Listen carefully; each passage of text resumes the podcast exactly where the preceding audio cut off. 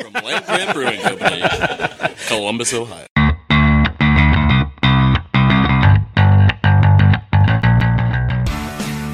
Right in front, too. Just make sure to get a bunch of spittle, like all over the mic. Yeah, I'm good at that. Oh, that's good. Did you like that? Were you recording that one? Yeah. Land Grant Brewing presents Land Grant University.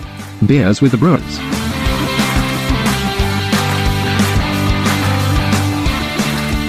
Welcome, everybody, to this week's edition of Beers with the Brewers. This is, that would be Thursday, the 8th of April.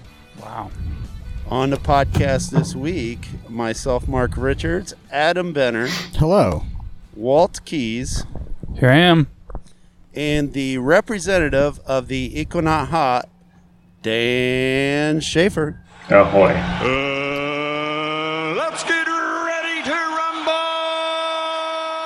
So this week's episode is a beer that we've named Adam versus Equinox.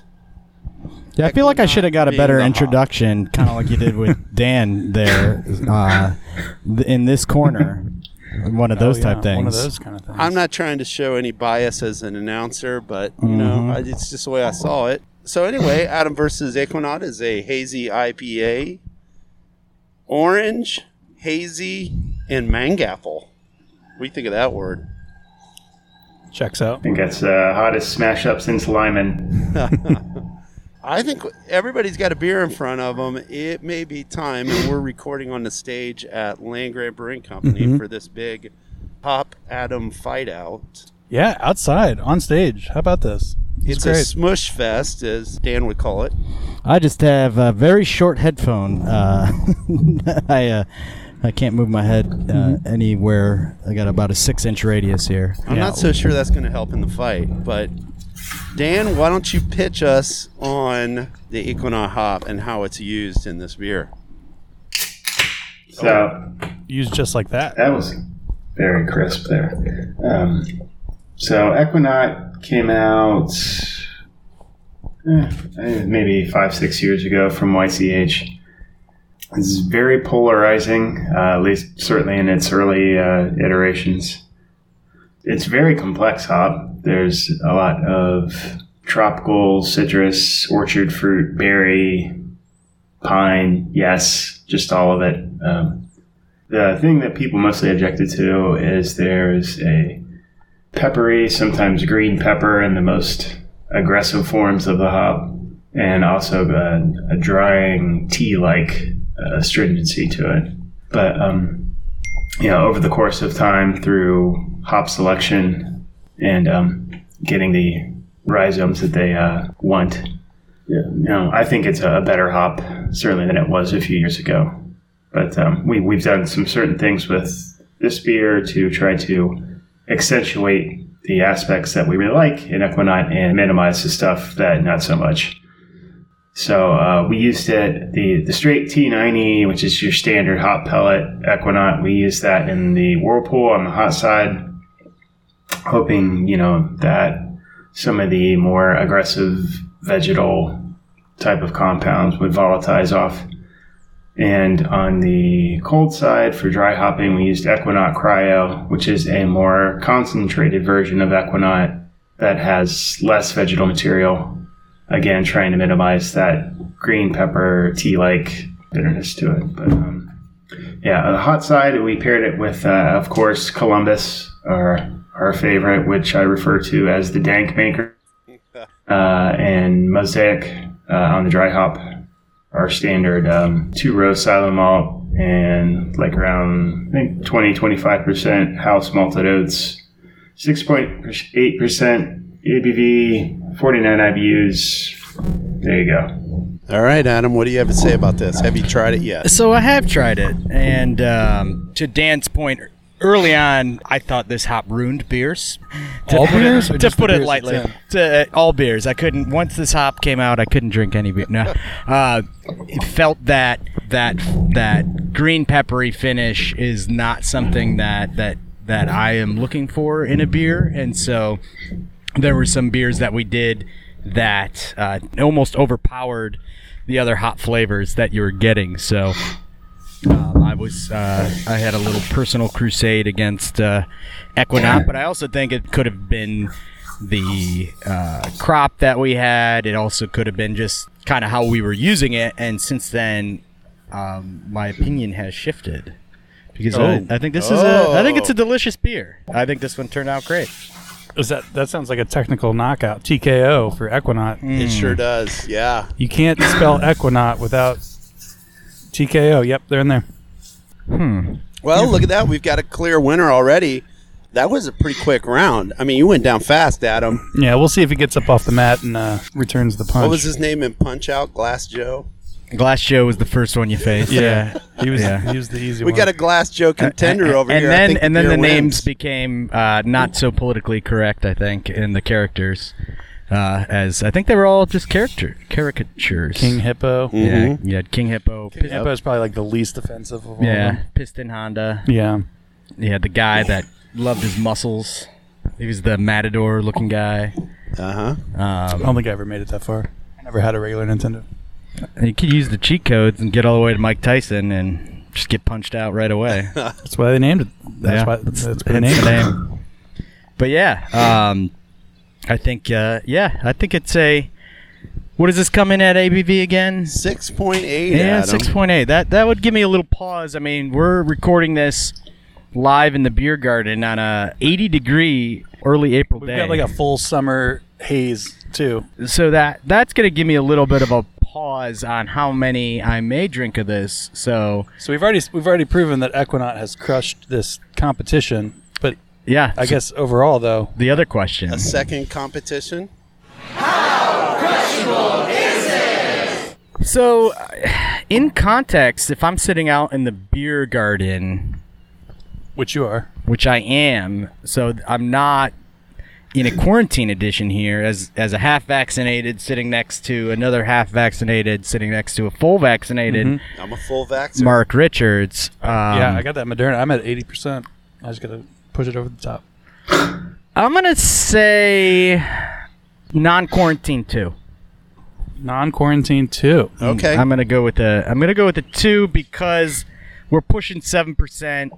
I probably would switch to maybe a lemon glow or something a little lighter. Yeah, the true the true hazy IPAs get to be a little bit full bodied, oh, yeah. even if it's not a ton of alcohol in there. You say two. I'm gonna go mm, three, three for me. I'm drawing it back down to a two, and uh, Dan, as the representative of the Ekuanot hop in the second round, what do you got? Uh, I'm a solid three. Solid three. So 2.5. That's less than uh, half a six pack. I think. Uh, I think. Uh, I think Adam might have won that round. I don't know about all that. Crushability surely does not dictate how delicious a beer is. No, That's true. It never does. It's just how many could you have without switching up. yeah, like if you, if it's something real tart, it could be delicious, but you really don't want to have like one or two of them because of how tart it is, or if it's you know a thicker, heavier beer in terms of uh, mouthfeel and and weight. Yeah, you, you don't you don't need to drink all six of them. Oh yeah, and this bad boy's got some mouthfeel. Mhm. It's great though. I like it.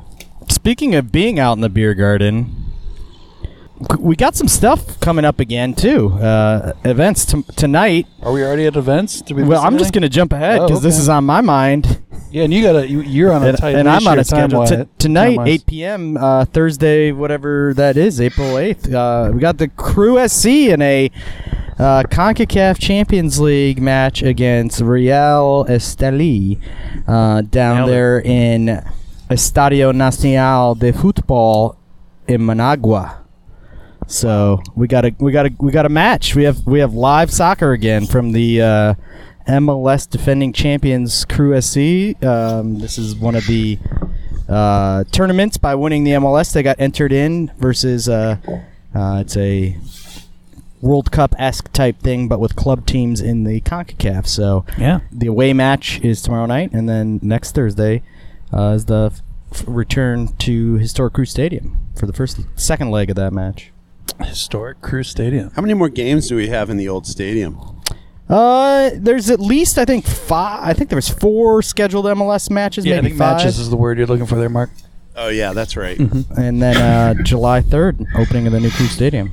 Yeah, it's gonna be fun. It's gonna be exciting. That's awesome.